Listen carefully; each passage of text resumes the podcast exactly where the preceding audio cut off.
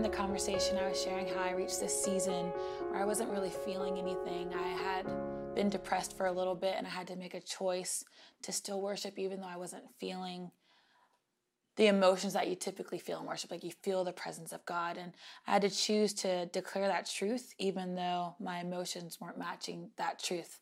I got to a place where I didn't really feel anything anymore. Like I just was so down that I didn't really even feel it. I I didn't want to go through the motions. I was very aware of like I don't want to live a life that's going through the motions, but I felt like like I don't have anything to offer. I don't feel anything right now when I'm trying to worship. I don't I don't feel anything like I had before when I've been in these broken seasons and you just you broke that thing in me so that I could be whole again, God. And I remember in that season of not feeling anything. Um, what I love about worship is you're still declaring truth. And so I didn't feel anything, but I knew that was the only thing that I could do. Was just declare the truth, even though it wasn't connecting to my heart.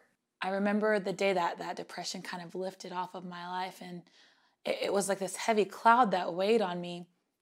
And and when God removed that, it, it's kind of like a there you are, not because He wasn't there, but because I wasn't aware of who I who he created me to be in that season of and and you kind of lose your sense of identity and when you're going through such a hard time of God created us to worship and be in relationship with him. And and sometimes these things we go through in life cause us to withdraw and pull back. And I had I wanted I knew my head said I know I need to be in relationship with God. I love God but my emotions weren't following that. And so I found myself withdrawing from worship and not really um, making that time and that space for him. And so when I chose to declare that truth even though I wasn't feeling it. I felt the presence of God come back into my life and not because he left but because I wasn't choosing to be aware of that presence and not choosing I guess but more I wasn't aware of that presence and and how we're created to worship. And when we walk through these different seasons we are reminded of who we are and who he's created us to be when we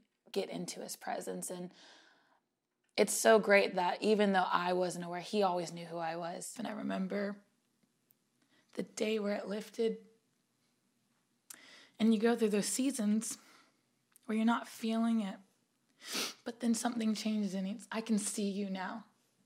And there's this cloud that's trying to haze your perspective and your sight of God, and you kind of lose touch and reality, and, and you don't even feel like reality is even real. Like I don't, what is what is going on right now? Right.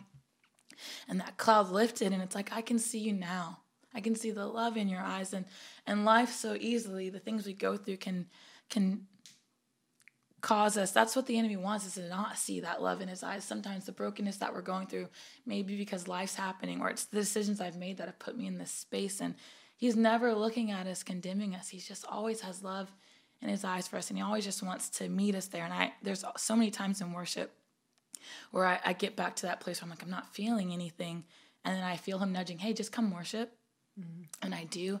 And I've had so many moments where I hear him say, There you are. And it's not because he wasn't there, it's because I wasn't showing up. And when I come back to that place, he's like, There you are. Mm-hmm. And just so many powerful moments of God just he just wants to remind us that he's there. I think that's what I love about worship is it's again this awareness. He's just there. Yeah.